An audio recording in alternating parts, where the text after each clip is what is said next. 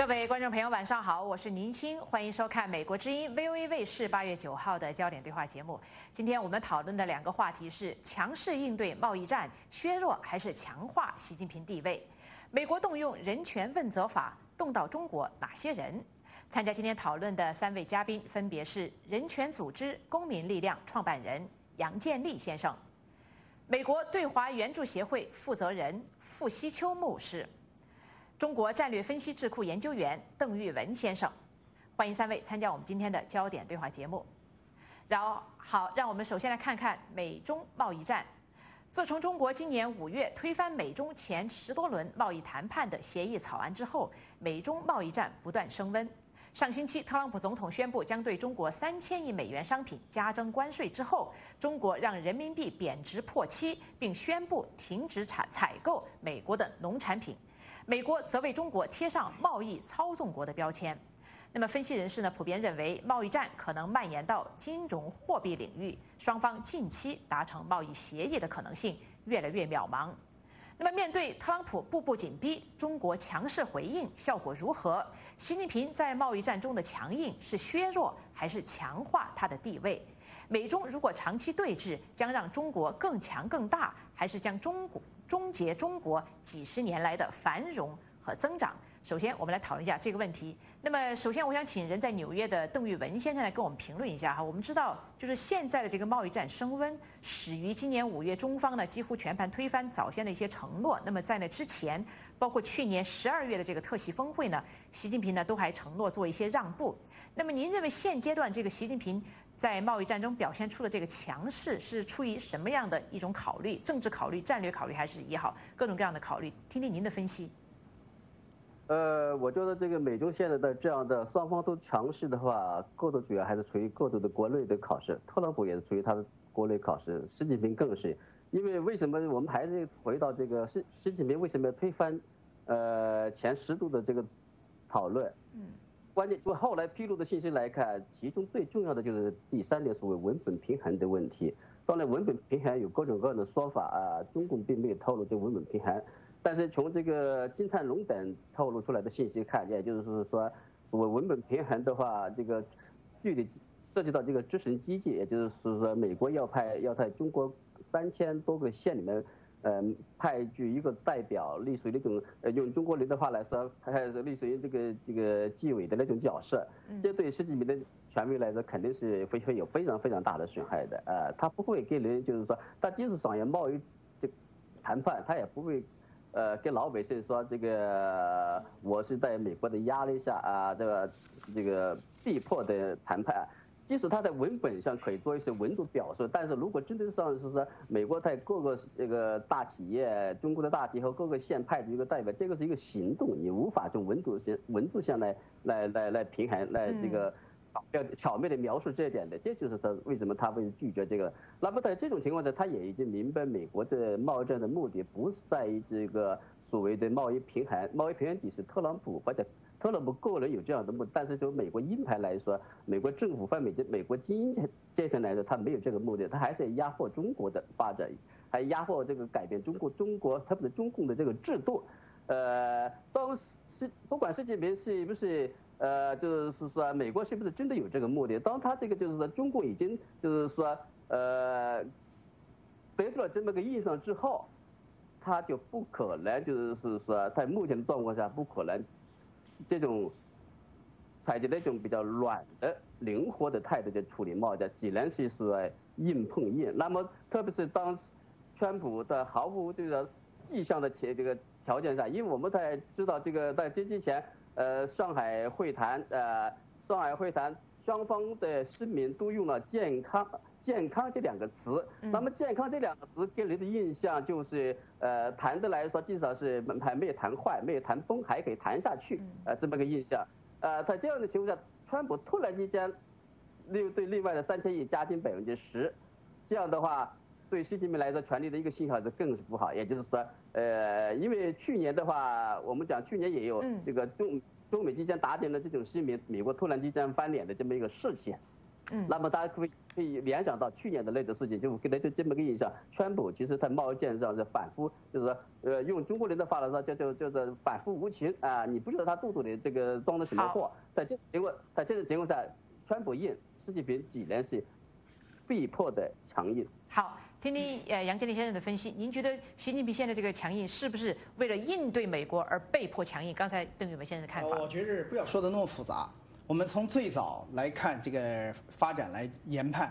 最早习近平或者说中国政府的目标非常清楚，就是美国要贸易这个签贸易协定啊，或者说打贸易战了。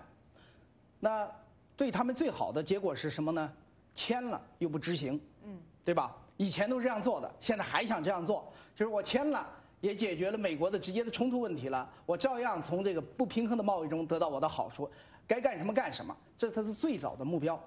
但是随着时间的推移，他们发现这个目标是越来越不可能实现，因为美国的谈判团队当然是这个川普，他非常坚定，就是我必须签一个可执行的、可执行的，而且是美国感觉是合适的，而且是可执行的这么一个呃贸易协定。所以习近平以及北京政府已经发现，实现他的最佳的目标是不可能了。那么如果就是硬签一个这个。一开始做了让步的这个协约，它不仅仅是个文本老百姓值的问题。就如果你要是按照美国所所同意的这个协约，同时又可以执行的话，那中国的这个体制就会发生根本的改变。因为它的经济体制就会发生改变，最终会影响政治体制。所以这一点呢，习近平是不愿意看到的。所以这就是五月份他要这个毁棋的最主要的原因。他觉得目标不可能达成。那么如果目标不达不成，和美国那肯定就要强硬下去。强硬下去的话，那就是这个拖拖延战术，因为美国有美国自己的内部的这个政治，他中国是希望川呃川普在下次的竞选中失败，换上新的人，换成一个新的环境再进行重新谈判，对，这是他想的。另外就是说这个贸易战可能会使中国的经济受挫，但是如果是一个缓慢的受挫，因为习近平他掌控着这么大的权力，中国政府掌握这么大的经济资源，他觉着可以想出。更多的办法，所以这个两害相权取其轻，就是我现在强硬下去，也许是可以应付的。如果我不强硬下去，签了一个要执行的一个协约，可能这个政权就是会面临很大的威胁。所以这个逻辑是非常清楚的。嗯，好的。呃，刚才我们都提到为什么中国会采取强硬措施。那么，呃，邓玉文先生，您觉得如果在贸易问题上，就是中国一直保持这种强势，会为中国带来什么样的好处，又带来什么样的呃风险？呃，现在的好处就是，在中国老百姓中普遍就积极了这种对美国的这个呃不信任或者反感的这种情绪。呃，这个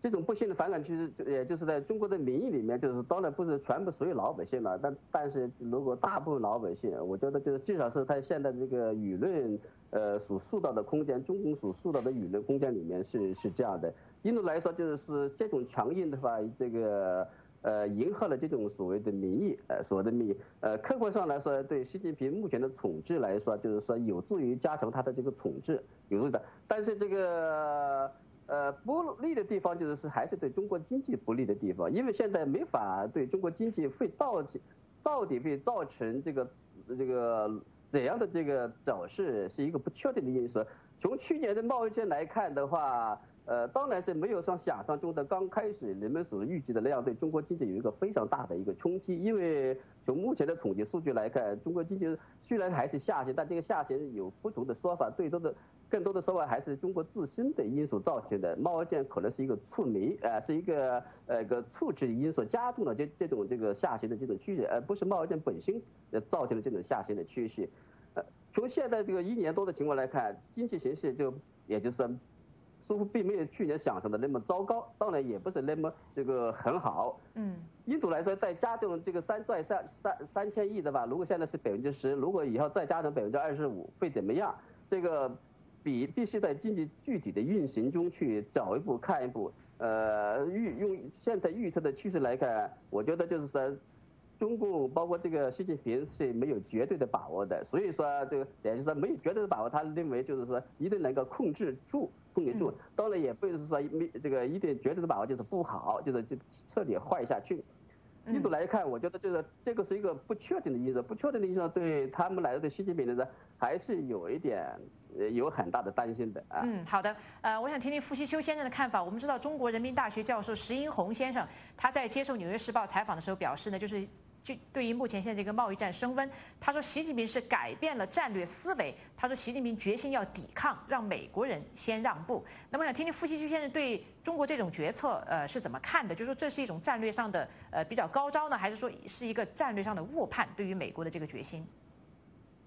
啊，我觉得我这个不同意刚才呃邓先生啊呃开始提出的就是第一点，关于就是说中共的就中国的民意啊对这个。就贸易战的看法啊，实际上在一个即使是呃呃民意完全被啊或者部分被操控啊被误导啊就是被强奸的情况下，呃其实中国的老百姓如果呃就是一大部分很清楚这个呃这个川普的呃总思路啊啊包括这个三零两挺啊就零关税零壁垒啊零补贴啊这个强呃这个停止强制。知识产权转让啊，强制技术转让，呃，强制这个或者偷窃知识产权的这些情况下，其实呃对中国的老百姓啊是最有利的啊。那么从这个如果说中国的这个汽车的关税从百分之二十五降到百分之五啊，甚至没有关税了，那当然对中国的老百姓有利了，是吧？那哪有把老百姓不支持呢？啊，我觉得说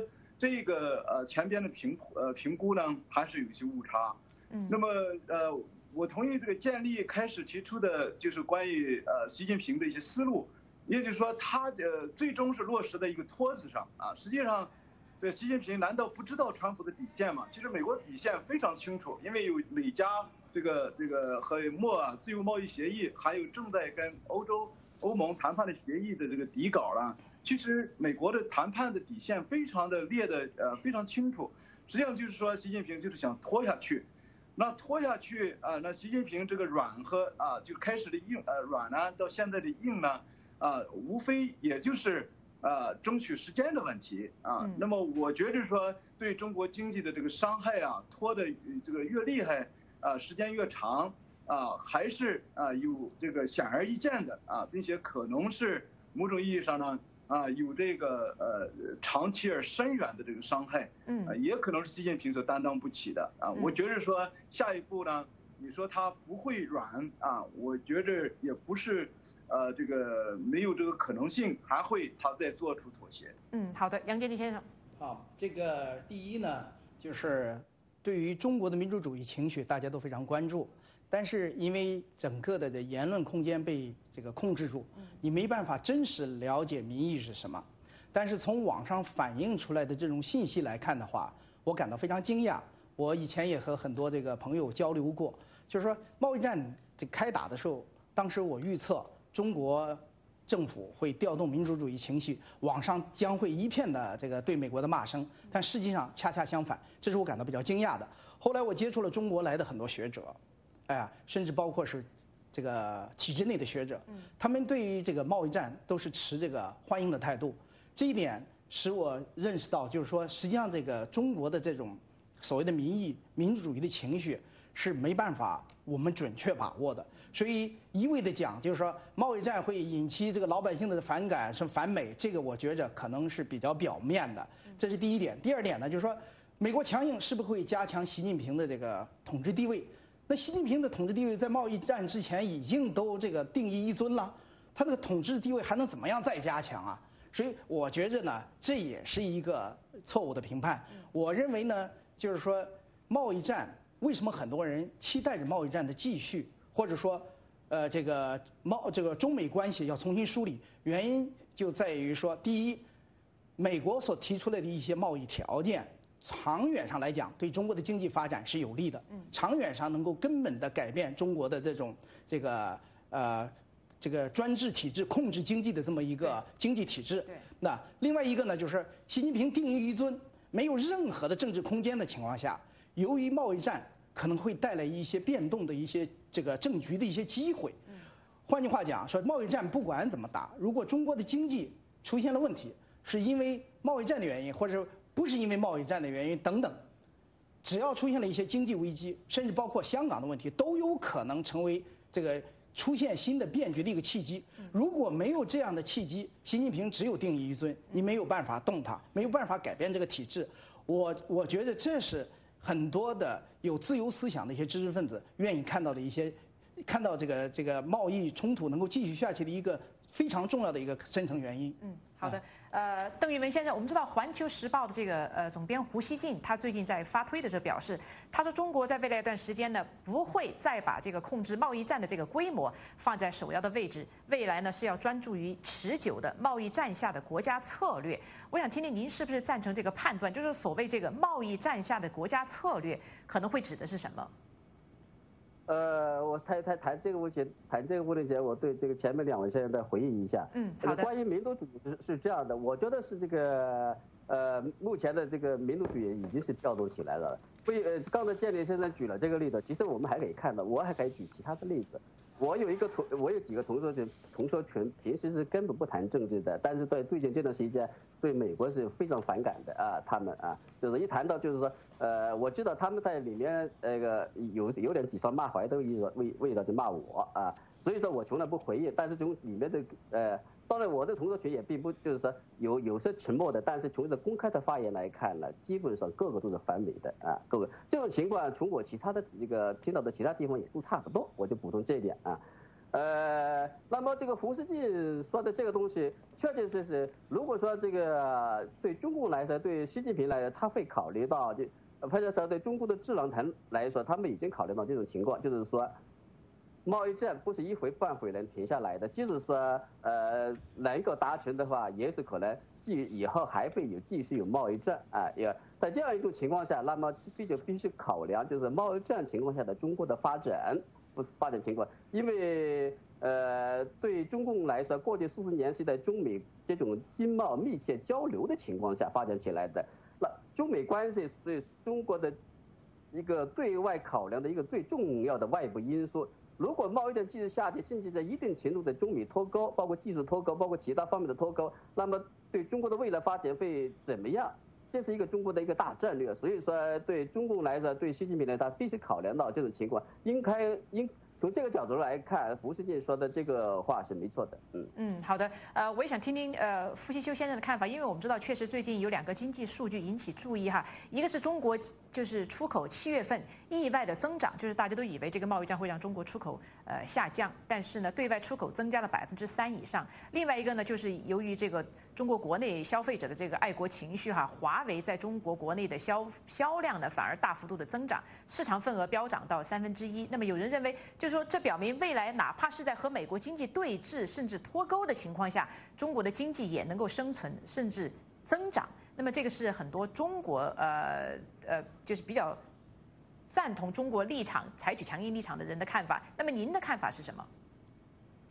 我的看法，我就是说啊，当然就是中共在这个前期呢啊，也已经透过一些。呃，就是象征性的宣誓啊，比如说呃，习近平啊去呃革命圣地啊，什么去访问一下，或者说在这个官方的语言体系里边呃又一次重复这些什么自力更生啊等这些词汇，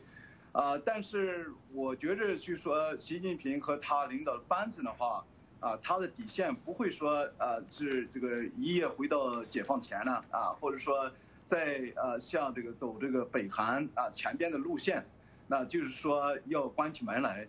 啊，我觉得说他这只是一些这个呃谈判的策略啊，或者说是只是做给这个美方看的啊。那么当然你说他没有啊，就说有一些心理的准备，或者说是经济啊这个数据啊在呃下行多少点啊，这个也是不可能的。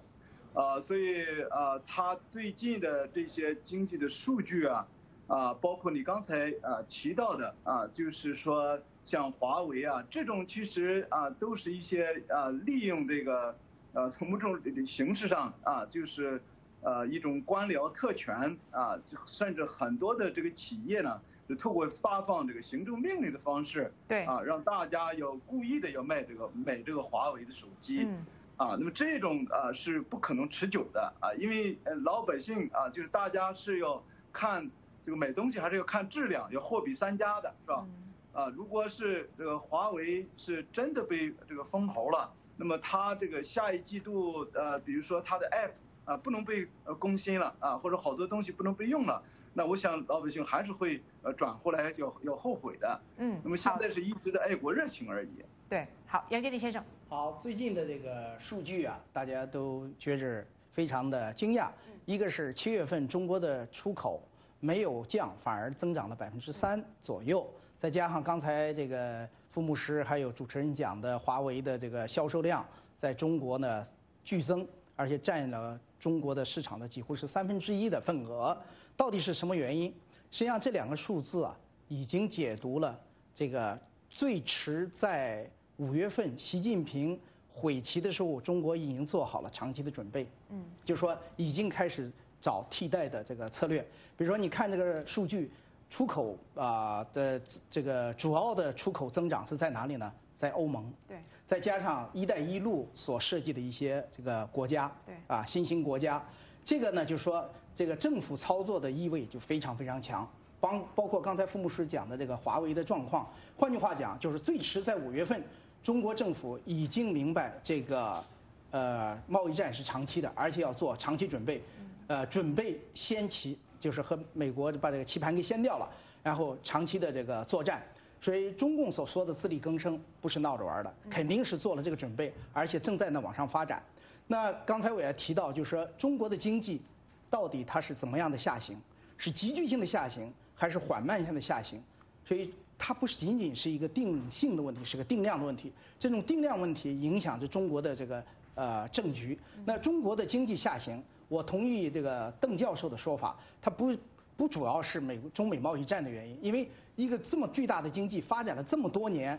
这个世界上的没有这样的情况，在经济规律上它一定要开始下行，而且中国的结构性问题都暴露出来了，它不可能会长期的持续性的发展。中国还没有找到一个可替代它。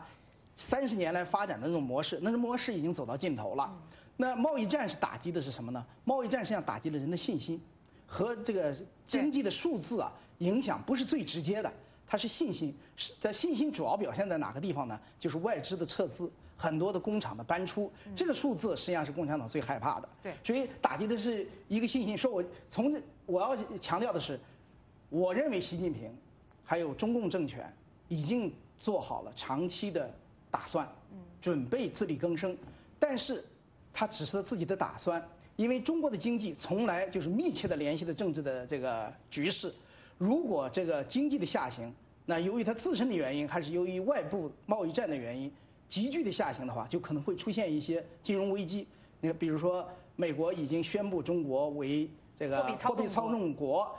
紧下来可能就是有一些金融方面的金融战，所谓的。如果是急剧的下降的话，就会造成危机，危机就有可能带来新的政治变局。嗯，对。好，我们都知道，其实中国内部肯定是对于这个贸易战怎么这个策略是有一些讨论的。那么中共的高层，那么邓玉文先生，现在大家都在想，外界普遍猜测呢，中共的这个所谓北戴河会议或者北戴河休假吧，现在已经没有什么正式的会议了，可能正在举行之中。那么您觉得，就是在这个北戴河会议期间，会不会有一些对这个贸易战策略的讨论，尤其是对于习近平处理贸易战或者香港问题的？这个一些策略的疑问或者质疑的声音，您的您的观察或者是分析是什么？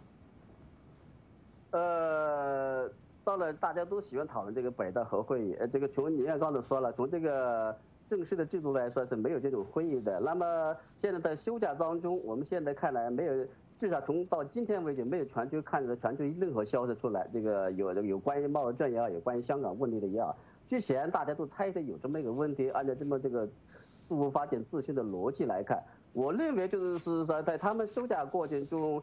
也许在这个呃经济局或者经济常委层面，再加上这个退休的元老会碰碰头啊，也会谈谈就是说这个目前的局势，但是这个局势是否会决定或者是会改变目前的这种策略，我个人是很怀疑的。因为为什么讲呢？因为建设策略的话，如果说大家都一起参与了的话呢？呃，同样的，那么就他们就没有必要再改变。如果说是没有参，过去就是没有参与的话呢，他们这个短利用这短短的十来天的时间，他也改变不了啊。呃，所以说从这这从从这个逻辑来看，我觉得这个呃最多最多有可能就是微调呃，在听听大家的意见之后，跟这个进再进行目前的形势，就是结合结合这个当前局势的发展，比如讲，假如说川普进一步这个呃又加税了，发现香港的局势进一更乱下去了，他们可能会进行一些调调整。但是总的一个节奏，我觉得不大可能改变。嗯，好的。呃，傅希书先生，我们知道中国的官媒最近就是呃升高了这个反美的这个调门哈。那么央视主播称这个美国是搅屎棍这样的说法。然后这两天的一个很大的冲突就是美国驻港外交官官员被中国方面指责为这个香港抗议的所谓幕黑幕后的黑手，甚至公开他的照片。这些冲突都很具有代表性。那么中国问题学者裴敏欣教授他认为，他说中国在建构一个故事，那就是说美国不仅要企图。通过贸易战来阻挠中国的崛起，而且还在中国的境内呢挑起事端。呃，他认为这种说法是中共最高层经过这个深思熟虑的这个政策的决定。你觉得习近平要推动这个叙事框架的目的到底是什么？当然，他这个叙事框架的主要目的还是想把这个中国的呃出现的这些问题困难呢。啊从舆论上还是要归咎于所谓的外部势力啊，尤其是我们所呃这个从八九之后啊，一直提呃，其实是八九之前啊一小一小段时间啊，但是八九之后呢更激烈啊，就是说在所有的这些啊官方啊，尤其是甚至内部的文件里边啊，我们都读过了无数了啊，就是提到了什么都是。这个以美国为首的啊，什么这个海外敌对势力、反华势力等等啊，都是以美国为首的。那么，所以这只是一个这个呃，可以说延长而已了，对吧？那么，我觉得他这只是就是发动舆论呢啊，试图也是想这个给美国呃，我想施加压力的一种手段。嗯。就是我觉着呢，我还是不太呃敢确定是不是就是说习近平已经做出来说。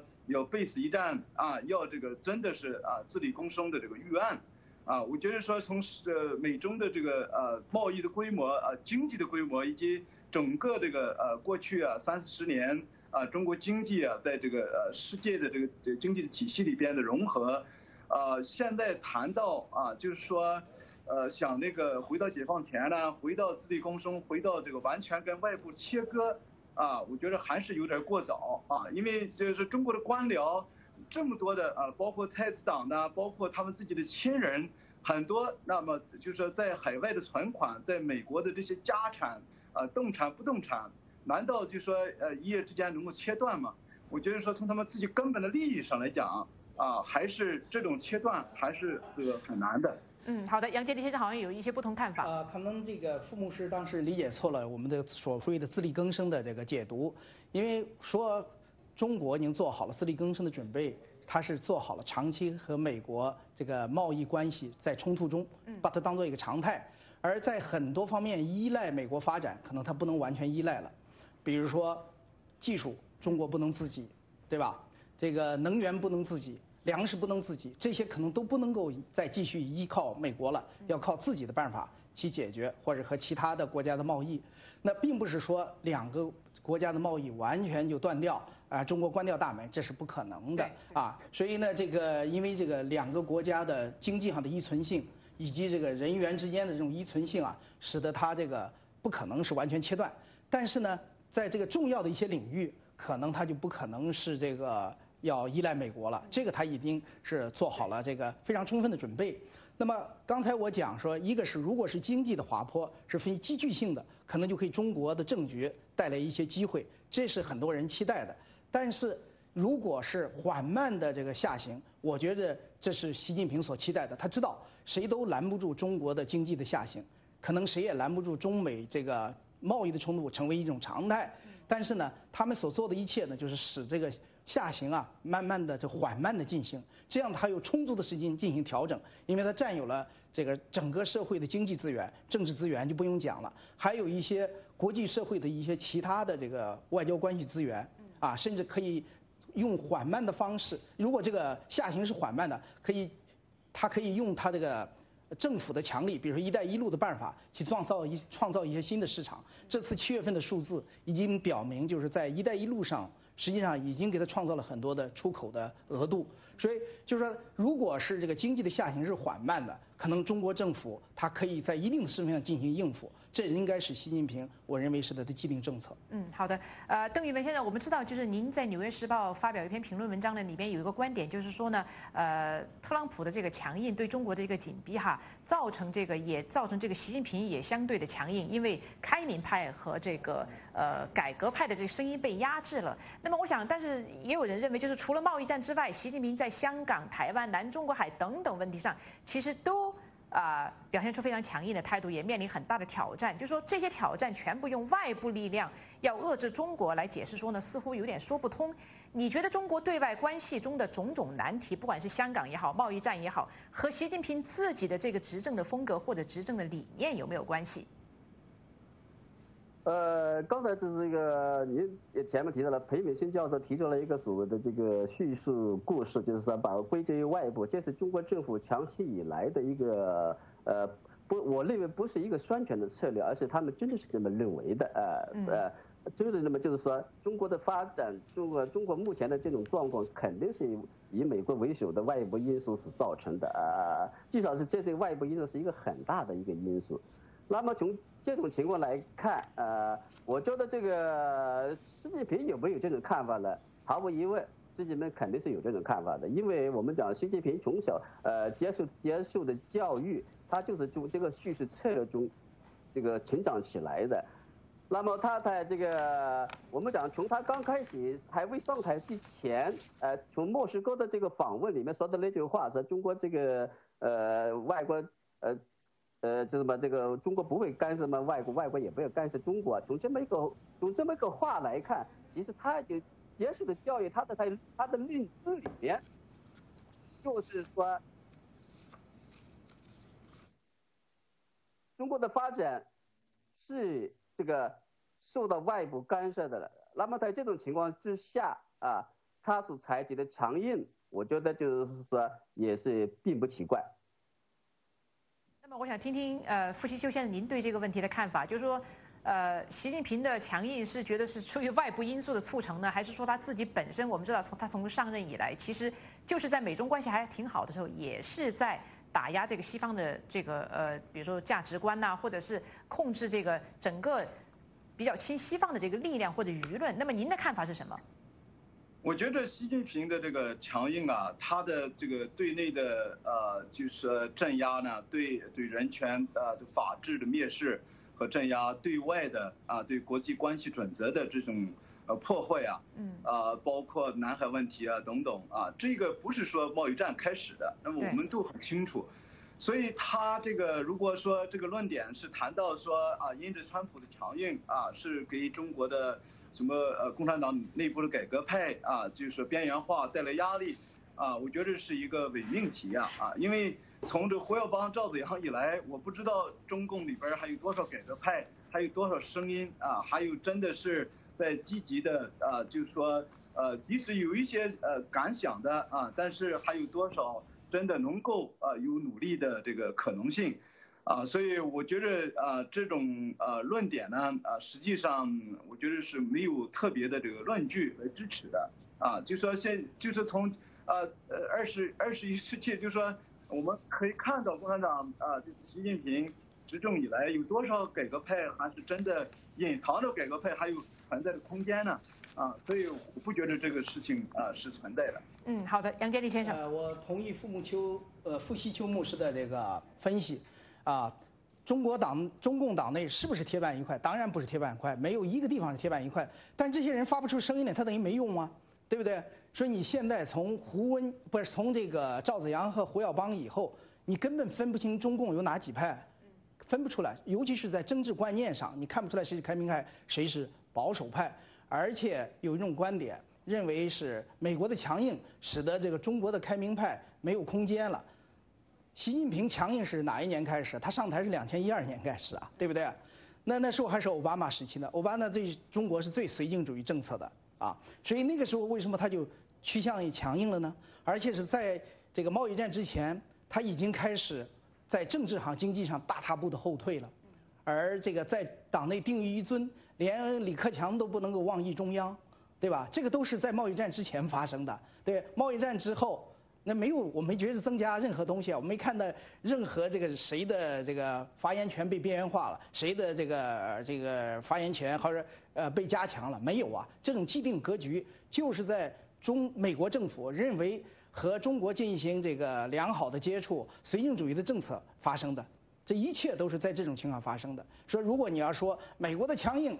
啊。会是开明派？开明派在哪里？你告诉我开明派在哪里？因为他说不说话，不说话算什么开明派啊？他没有空间说话，所以没有空间现在是一个关键词。没有空间，只有外部的压力和才能创造出空间。这就是为什么大家期待中美关系要重新梳理的一个非常重要的原因。嗯。好的，好，待会儿我还会请几位嘉宾呢，就这个话题，最后每个人做一分钟的补充和点评。那么，我想首先用几位网友的评论，一位叫李忠本的网友，他说呢，往往独裁者为了自己的一尊权力，会不断的发动各种折腾。老毛的诀窍就是七八年一次运动，而习近平是个新手，但是玩这一手呢，估计不会差。他说，中美冲突越演越烈，对习的统治就越巩固。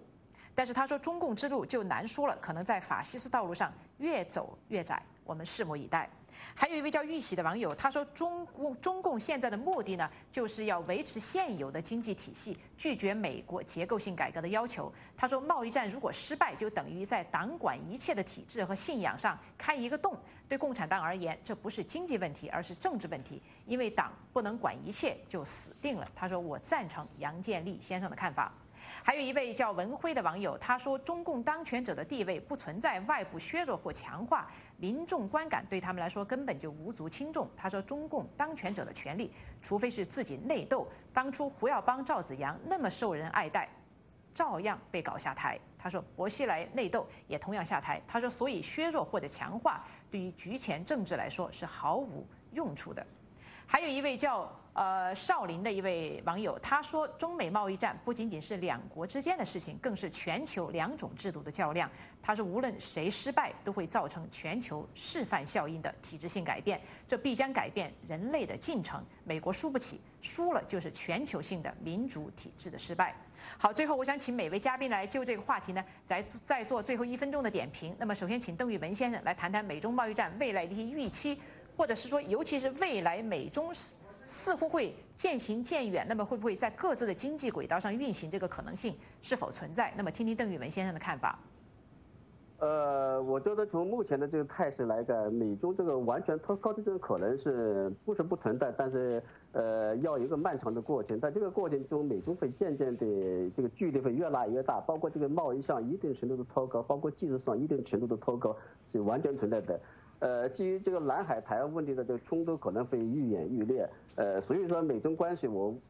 未来我觉得我不太看好啊。嗯，好的，傅西秋先生，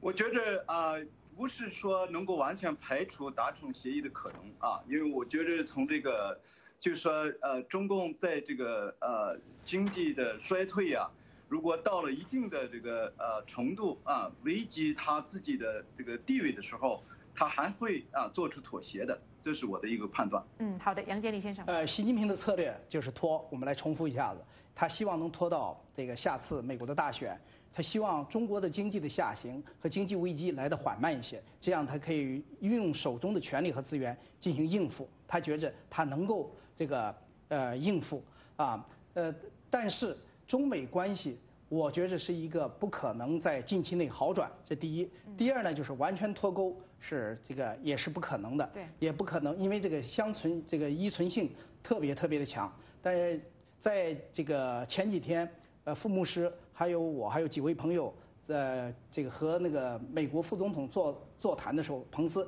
他还讲到贸易战，他主动讲到贸易战，他提到他说不是要把中国赶出这个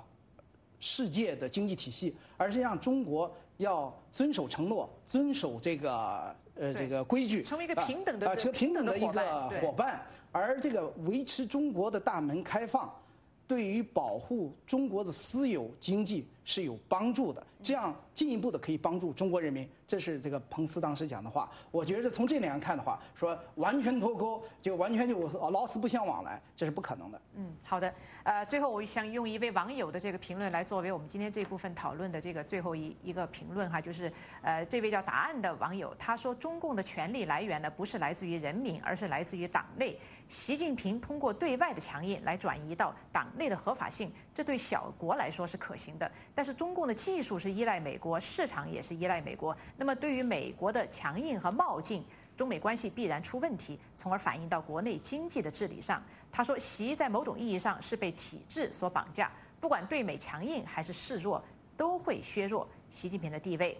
好，有关贸易战升温是削弱还是强化习近平的地位呢？我们今天就谈到这里。接下来我们要谈一谈美国推动人权问责法可能动到中国什么人？请您不要离开，我们马上回来。